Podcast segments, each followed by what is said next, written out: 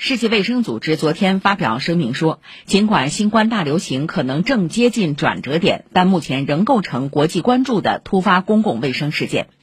世卫组织紧急委员会表示，新冠大流行可能正接近转折点，但新冠仍是一种危险的传染病，能对人类健康和各国卫生系统造成重大损害。尽管感染新冠或接种疫苗可能有助于在全球范围内实现更高的群体免疫水平，并限制发病率和死亡率带来的影响，但在可预见的未来，新冠病毒仍将是一种在人类和动物中长久存在的病原体。